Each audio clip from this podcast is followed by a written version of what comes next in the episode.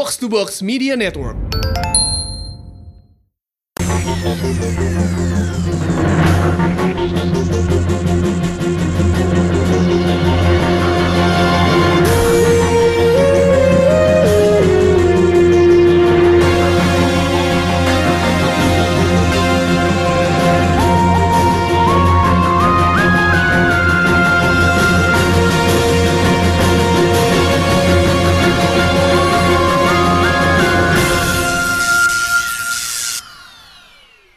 Selamat datang lagi di podcast bersama Mindan.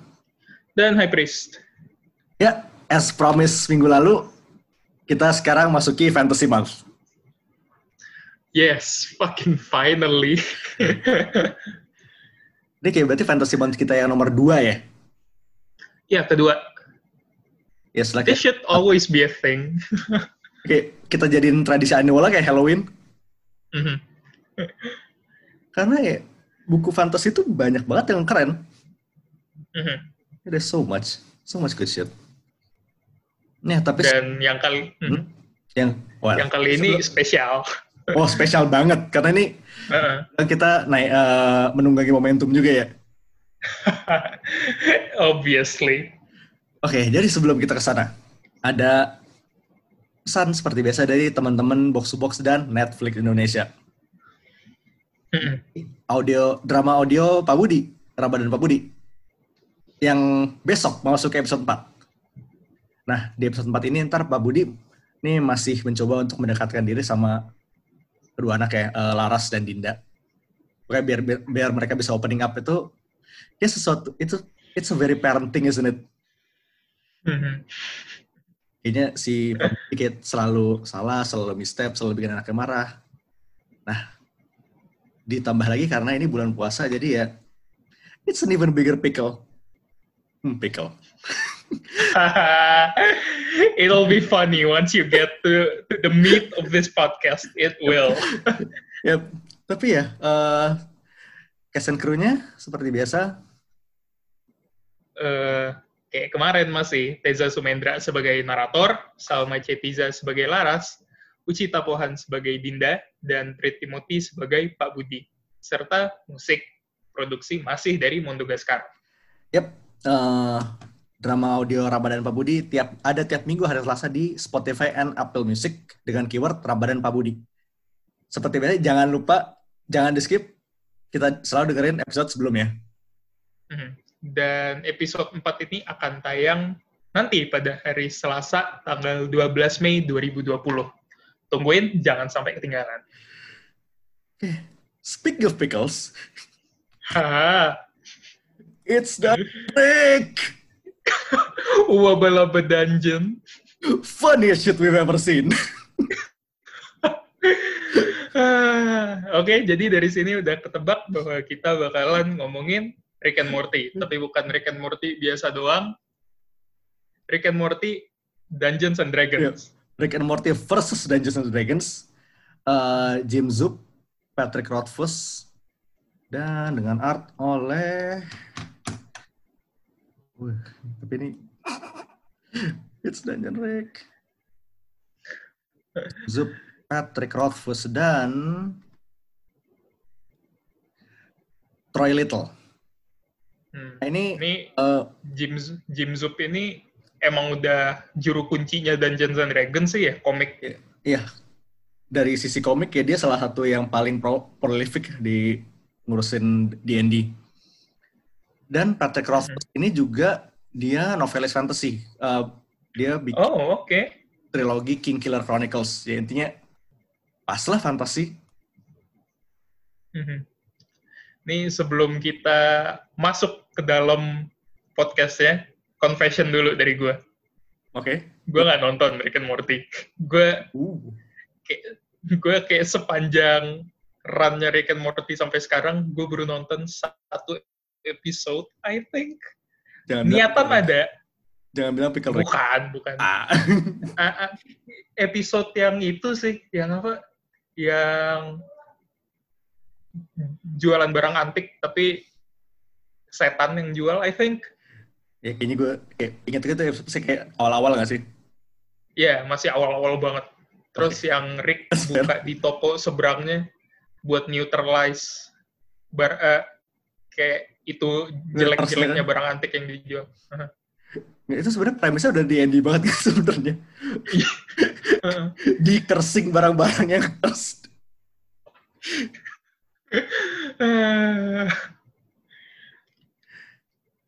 Ya, uh, Rick and Morty tapi ya lo nggak nonton juga lo udah kayak basically udah tahu premis Rick and Morty kayak gimana gitu. Oh iya, uh, exposure-nya lewat internet tuh kuat banget. Gue kayak I get the gist of it hmm. cuman dari memes yang gue lihat that's it. Oke, okay, kalau kalau nggak tahu kayak mungkin emang lo udah udah jarang buka internet sih, udah jadi hermit. Uh, living under a rock. Anyway, sebelum kita masuk ke komiknya, uh -huh. Uh, kita berdua kayak start kayak actually main di itu kayak basically barengan kan? Kayak sometime tahun lalu. Iya yeah, sometime tahun lalu. Yeah, and it's been a pretty fun experience. It's kayak I wanna say it's fun but holy fuck man kayak uh kadang bikin kesel sendiri. Tapi keselnya itu yang bikin seru kayaknya ya as a konteks kayak aside from satu kali session perta pertama itu, gue selalu nge-DM si Abang dan kawan-kawan kita. Dalam so far ada tiga empat game. D&D mm -hmm. Feng Shui itu itu basically a Hong Kong kayak tabletop game yang based on Hong Kong action movies. Lo udah bisa ngabarin segila apa. So, Cyberpunk kita main Red. Dan kemarin baru selesai session pertama Star Wars 5e. It's so good. So fun. Nih kayak uh, just to put it out there, Dana tuh DM extraordinary banget. kayak I can't praise this guy enough. gue juga gak bisa. Ini kayak, eh, karena style DM gue kayak klik dengan uh, player base gue yang ya mau diri lah ya. Sengkle, uh. sengkle. Jadi Metal Wars out. Ya, yeah. mm-hmm. D&D is fun. Jadi kalau kalau lo pada penasaran dan pengen nyoba ya, shoot go for go for it. Biarpun kayak masa quarantine gini, Discord is your friend. Pakai. Mm-hmm. Justru kayak pas quarantine ini, lu nyoba D&D itu menurut gue bagus banget. Karena kayak kalau lu udah ketagihan pas karantina, begitu kelar karantina, lo bisa ketemu sama teman-teman lu, in real life it's going to be crazier. It's going to be so much more. Exactly. Mm-hmm. Dan pasti ujung-ujungnya lo bakal punya banyak banget dadu di rumah. It always starts with one set. There's never only. Hmm. gue kayak kemarin tuh udah mikir, ya gue cukup lah kayak satu set ini yang dibeliin sama Dana waktu itu. Terus lama-lama gue googling, gue googling, gue googling. Sekarang gue habis nitip sama teman gue yang metal set itu. Sih? Eh, bukan metal, dari bronze. so fucking dope. Pedas. Mantap. Kembali ke topik, ya Rick and Morty versus Dungeons and Dragons. Jadi ini crossover yang ini sebenarnya masuk ke dalam crossover crossover tidak pernah tidak pernah dipikirkan sebelumnya nggak sih? Mm-hmm kayak lo nggak akan pernah kepikir, but begitu udah di present ke depan lo, tuh kayak oh ya yeah, it makes sense gitu. It Karena so much sense. gimana ya? Rick and Morty itu walaupun gue nggak nonton itu kayak satu hal yang tiap gue lihat di crossoverin sama sesuatu rasanya masuk aja. Iya bener, in a way. Uh. Ya, uh, jadi basically di sini uh, instigating incidentnya adalah simply Morty mau main D&D buat ngedeketin cewek. oh boy, how okay. the time has changed. To impress a girl, you have to be a nerd. Nerd sudah di atas sekarang. Tapi ya, itu dari premis itu ya, in typical Rick and Morty fashion, it all devolves into one massive weird weird shit and so many weird adventures. Okay. To, to put it simply, clusterfuck dari awal sampai akhir. Oh, iya, pasti. Uh, basically di sini Rick ngajakin satu keluarga itu buat kayak masuk ke universe D&D essentially. Kayak yang surprisingnya adalah satu keluarga kenal sama D&D dan semuanya main kan? Iya. Eh, wait, Beth main gak sih? Beth enggak, tapi kayak dia udah open for the press. Kayak begitu masuk ya langsung uh, tweet gitu. Iya, yeah, langsung jadi barbarian. I feel that. I yeah, feel ya. that. Barbarian, Semua boys. karakter gue barbarian. Pokoknya any for the big guy lah ya. Always go for the tank. Cyberpunk doang ya yang lu against type? Uh, Cyberpunk tuh fixer kan? Iya, yeah, uh -uh. gua, uh, exception of the rule. Mm-hmm. Yeah, anyway. Uh, satu keluarga Smith masuk ke university essentially as university D&D. Mm-hmm. Dan salah satu momen yang gue lumayan yang kayak bikin lucu adalah jadi basically si Morty itu confess sama Rick gue main D&D terus kayak si Rick langsung meletus seneng gitu udah main ya, girang banget coba banget coba wholesome sih kayak gue gak gue gak nonton gue exposure gue dari internet yang gue tahu Rick tuh asshole but pas ngelihat dia girang gini grandsonnya into something he's into that looks so genuine. It's fun. I like seeing that. Ya. Yeah. Dan emang sih adventure-nya bisa bilang family bonding time sih. As dysfunction as it was, kayak bondingnya berasa. Mm-hmm. Anyway, uh, kita bisa masuk ke favorite moments. Jadi kan sebenarnya kayak ada satu, this, there's this one line yang bener-bener mengena di hati banget sih. Apa tuh? Jadi pas si Morty lagi pertama diajarin main sama Rick, tuh mm-hmm. si Rick ng ngangkat D20. Let me introduce you someone. Your D20 Morty is your best friend and your worst enemy. There are many, but this one is mine. uh, D20. Which is in a way true karena jadi tahun lalu, tengah tahun lalu gue beli, iseng beli di 20 dari this tabletop game shop di London. Biarpun kayak gue baru main itu kayak literally sekitar berbulan-bulan kemudian. Itu kayak itu masih jadi di 20 utama gue. Don't really like it, but this one is mine. Jadi barang pusaka ya emang. Iya. Always. Itu kayak gue kayak gue iseng kayak kalau lagi iseng gue ngerol aja itu kayak gimana ya uh, sempet ada beberapa minggu lalu semenjak karantina gue kan uh -huh. stuck di meja gue terus ya. Jadi ngendok di kamar doang. Ya kayak kalau baru bangun buka laptop duduk di meja kerja ada dadu ya udah kerjaan gue main-mainin dadu doang kayak ngelihat hari ini hoki gue gede apa enggak. Kalau li, kayak 15 ke atas gue kayak ya yeah, oke okay. I think today is gonna be fine terus pas udah oh net one ya udah hari ini gue males-malesan aja apa alat divination jadi jadian itu tuh kayak untuk ngitung produktivitas Oh, nge-sidebar dikit nih. Jadi, mm -hmm. speaking of the 20 roles, uh, di AEW itu ada wrestler, namanya Brandon Cutler. He's just this massive D&D nerd. Oh. Mm -hmm. Salah satu eh, karakter traitsnya dia. Jadi beberapa waktu lalu dia tiap entrance itu selalu nge-roll di 20. Pertama kali dia nge-debut uh, entrance itu, dia nge-roll dua gue sedih gue tau uh, suram banget. It's your debut. It's supposed to be your big night. Terus tiba-tiba dua oh fuck I'm gonna die. Net one would be funny tapi karena ada dua kayak udah sedih aja gitu liatnya.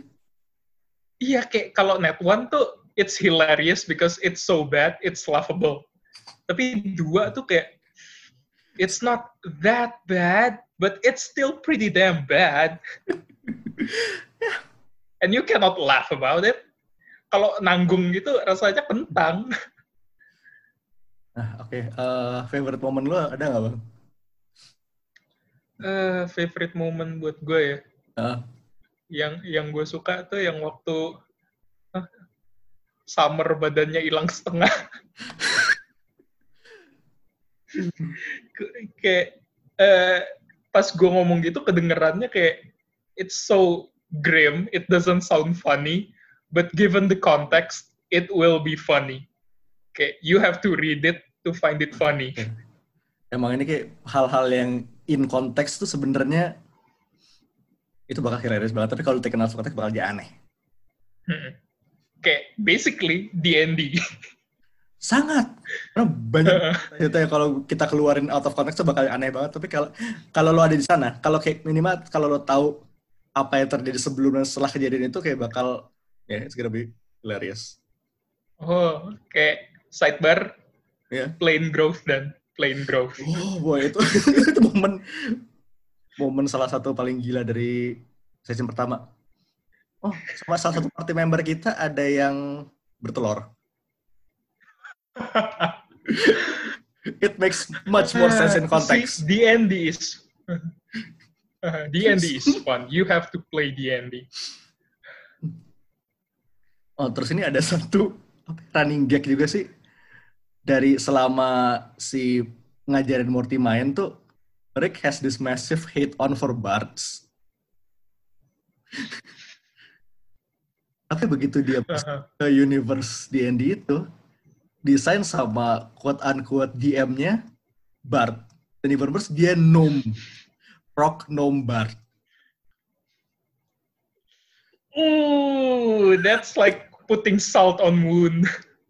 udah udah Bart bogel pula. Di gue itu.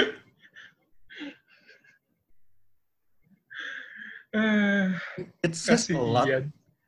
Ketika bahkan Morty lebih keren dari dia. Half orc rogue. Dan Gue suka sih desainnya, gak bohong. Itu keren banget. Ya, jadi partinya itu, uh, Summer itu human kan, human archer. Uh, Jerry, half elf wizard. Beth, elf uh, cleric. Ini komposisi bagus. Di, di sini Jerry jadi keren banget sih, nggak bohong gue. Oh, iya. oh di sini Jerry useful banget. Jarang-jarang banget lagi bagus. partinya bagus. Ada lagi dari lu ada nggak?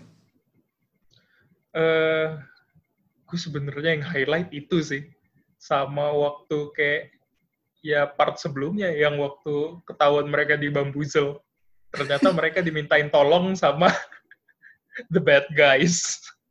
Hmm, They've been tricked. Bamboozled in your first session. Mm-hmm. Damn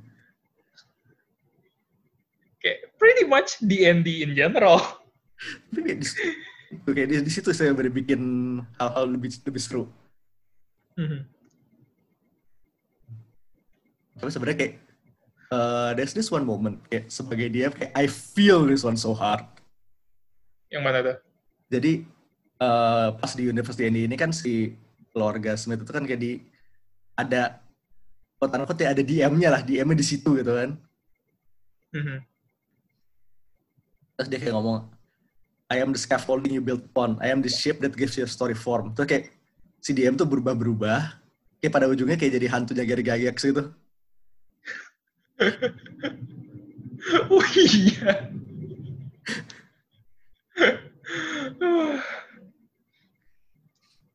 it was it was good it was good itu kapsulnya kayak uh, lagi-lagi nih D&D is not about the players trying to beat the DM. Ini Dennis, the players and the DM working together to build a good story kayak kita di sini juga buat ngebantu player bukan buat bukan buat bikin lu pada susah. Well, iya sih bikin lu pada susah tapi kayak it's for the surface of the story. mm-hmm. Kayak if the game is too easy, it won't be fun for you, honestly. Iya. Dan kalau susah juga, kalau terlalu susah, it'll be painful. Jadi kayak, ya kan nyari good medium antara susah dan senengnya itu. Mhm. Ini Okay, point is, uh, intinya adalah fun. ya, uh, itu dia. Fungsinya lo main D&D itu adalah biar lo senang mau lo DM, mau lo player. Yeah, it's all about having fun, man. Yep. Jadi kayak, ya, this moment, dari kayak satu momen tuh kayak hits super nice kayak gini gue. Mhm. You think, nice. ini, dat, ini datang dari komik Rick and Morty gitu. Gue nggak sama sekali nggak nyangka. Oh, bela bedap-dap. Wah, bela-beda anjir semangnya. Eh, Terus ini ada satu lagi sih eh, yang gue suka banget. Ada kayak beberapa, sekitar dua apa tiga kali gitu. Ada montage skills check gitu. Oh yeah, that's cool. That was pretty cool. Lo tau lah adventure montage ya tiba-tiba lawan naga, tiba-tiba mesti ngel- ngelewatin jurang segala macem. Mhm. Kayak dikasih tahu tidbit kecilnya kayak XP-nya naik lah, HP-nya naik terus kayak oh that's nice, that's nice, I like that. Terus kayak momen-momennya goblok juga soalnya. There's this one time. eh Rick, eh, Morty ngeluarin Rick dari gelatinous cube. Terus abis Rick nangis sih pas di heal sama Beth. Duduk terus kecil gitu.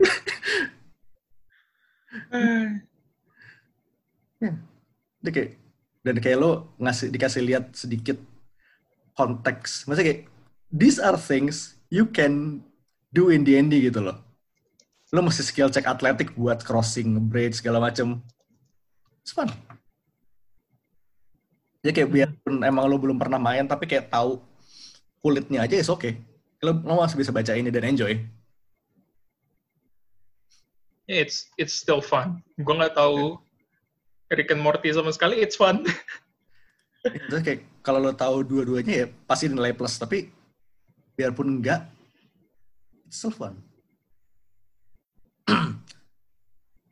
Terus kayak as a bonus nih di belakangnya, kayak di belakang back matternya si buku ini ada kosongan karakter sheet-nya D&D plus karakter sheet dia yang partinya Rick dan kawan-kawan di udah diisi nih, udah ada statsnya mereka.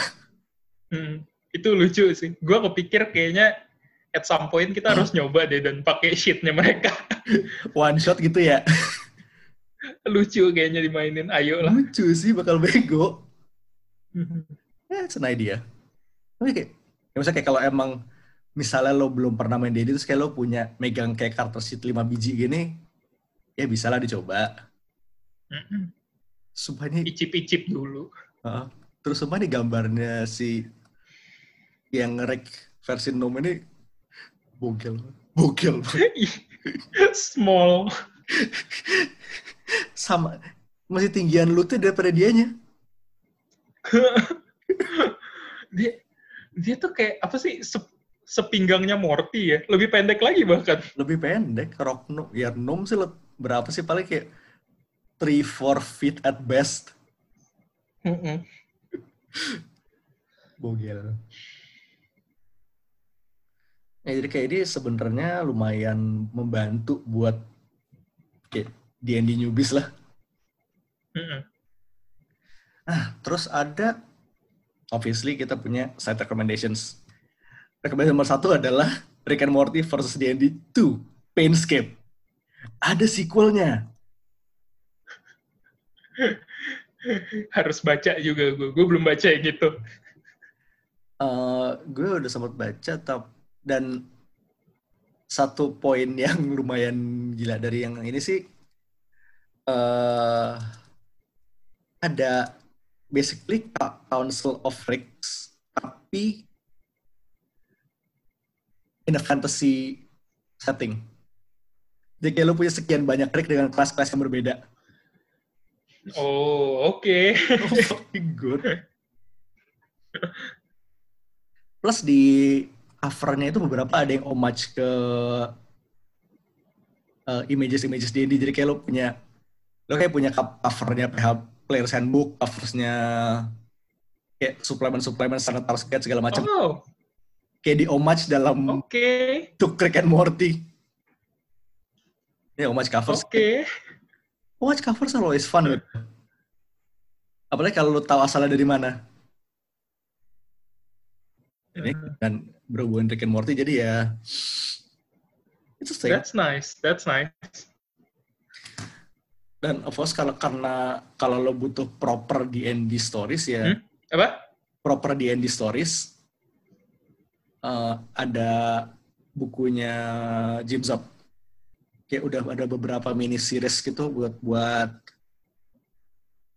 eh, D&D kayak mengikuti adventure satu party. Jadi kayak di satu party tuh kayak dia gerak ke mana-mana di cast-nya sama jadi. Hmm, That was nice.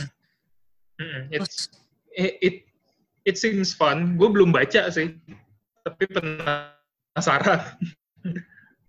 Nah, terus ada Knights Dominion. Knights Dominion ini dibikin Ted Naifeh dan it's basically a fantasy heist comic sih. Kayak komposisinya party D&D banget dan kayak salah satu hal yang paling gue lemah ada a heist in a fantasy setting.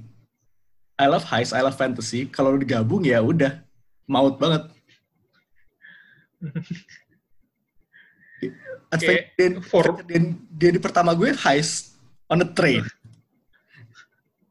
Oh yeah, that's that was fun. That was cool.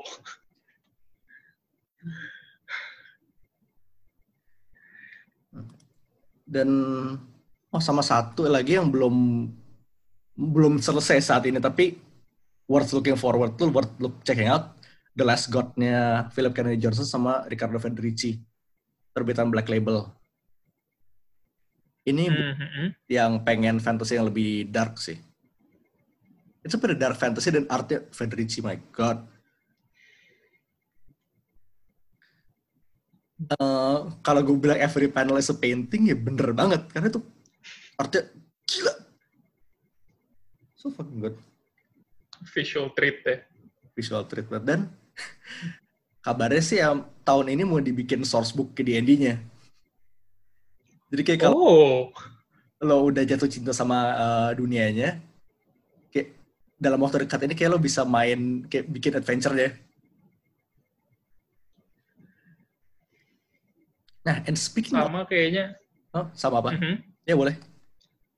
Eh, kayak to throw it out there, Mhm. mengingat ini fantasy month kedua kita, ya suggestion kita adalah dari fantasy month sebelum-sebelumnya. Obviously. Sebenarnya se- oh, Mhm. dari fantasy month sebelumnya itu yang kayak salah satu yang pengen banget gue highlight adalah Riddle, Riddle Beast ya. Air Nah, iya, itu sama gue juga itu. Itu highlight banget. Kita open pertama kali fantasy month pakai itu, dan itu strong banget. itu kayak salah satu Elseworlds favorit gue kayak nggak bisa dibilang terlalu prominent kayak gue ini aja gue nemu nemu tiba-tiba gitu tapi karena ada so good jadi Mhm. basically itu adalah uh, Justice League story kayak DC story tapi di setting dengan di dalam AU fantasy Mhm. Dan kayaknya nggak perlu kita jelasin lebih lanjut lagi, itu pun udah selling banget harusnya. Iya, tapi kayak in case you need kayak beberapa karakter juga kayak dijadiin ganti race itu jadi si uh, Green Arrow-nya tuh eh, Leomon gitu gak sih? Iya. Gitu. Yang Hawkman sama Hawkgirl tuh udah Ya, literally jelas Hawks. banget. Jadi apa sih yang bird people itu uh, literally Hawk. Arakok, jadi Arakokra. Heeh. Nah, keren. Terus kayak uh, Hmm, Batman-nya dia jadi so good. Rulers of Undead gitu. Rulers of Undead Ninjas. Essentially Undead Ninjas sih. Necromancer or something. Hmm, terus masih ini kita balik lagi ke Rick and Morty di Andy. Mhm. Jim Zub juga bikin source book ya. Mhm. Eh, ada jadi emang ada di dari Hey. Ada source booknya juga. Mhm. Hmm, kita juga sempat baca kayak sebelum bikin podcast ini dan mereka punya sampel dungeon. Di dalam dungeon itu ada satu ruangan isinya pickle. Hmm, pickle room. Funniest room I've ever seen. Funniest room I've ever seen, indeed. gue tuh ma pengen marah tapi ya emang on brand banget sih. Ini kita kita biasa main D&D itu berujung shitpost, ini emang dari awal shitpost. Ini memang shitpost. Kayak Shifty Room, Mystic Room, kayak ini biasanya kayak D&D, eh, Rick and Morty reference, lu kayak lu jeblokin semua ke dalam satu dungeon. Hmm. I don't know if it is a good thing or a bad thing, tapi ya, it's a thing. Mhm. It sounds fun, so nothing could go wrong. Absolutely zero things can go wrong. Zero things. And thus concludes our first uh, first week of Fantasy Month. Ya, jadi intinya banyak banget buku fantasy keren yang nggak bisa kita muatin di dalam sebulan ini, tapi we'll try. Kita bakal masukin beberapa beberapa favorit kita dalam tiga bulan, eh tiga minggu ke depan. Mhm. kita cherry pick mana yang bagus menurut kita, and we'll see how it goes. Semoga kesampaian.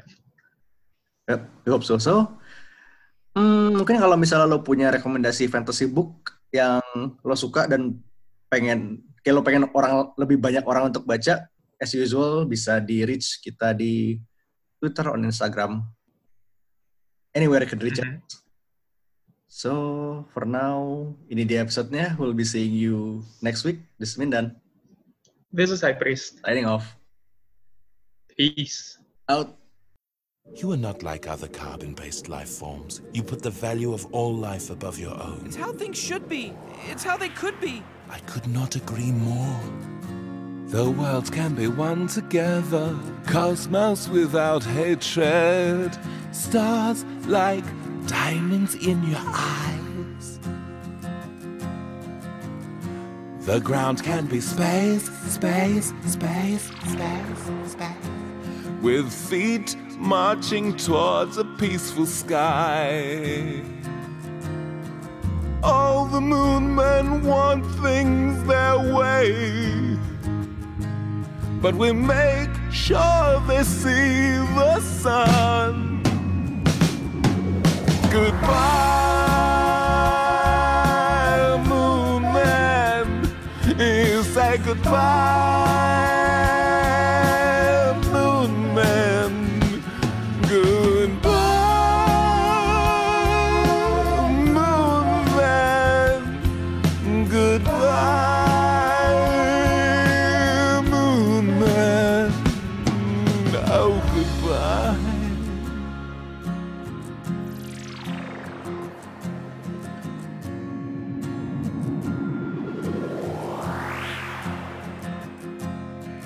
Cosmos without hatred, diamond stars of cosmic light, quasars shine through endless night, and everything is one in the beauty. And now we say goodbye, moon man. You say goodbye,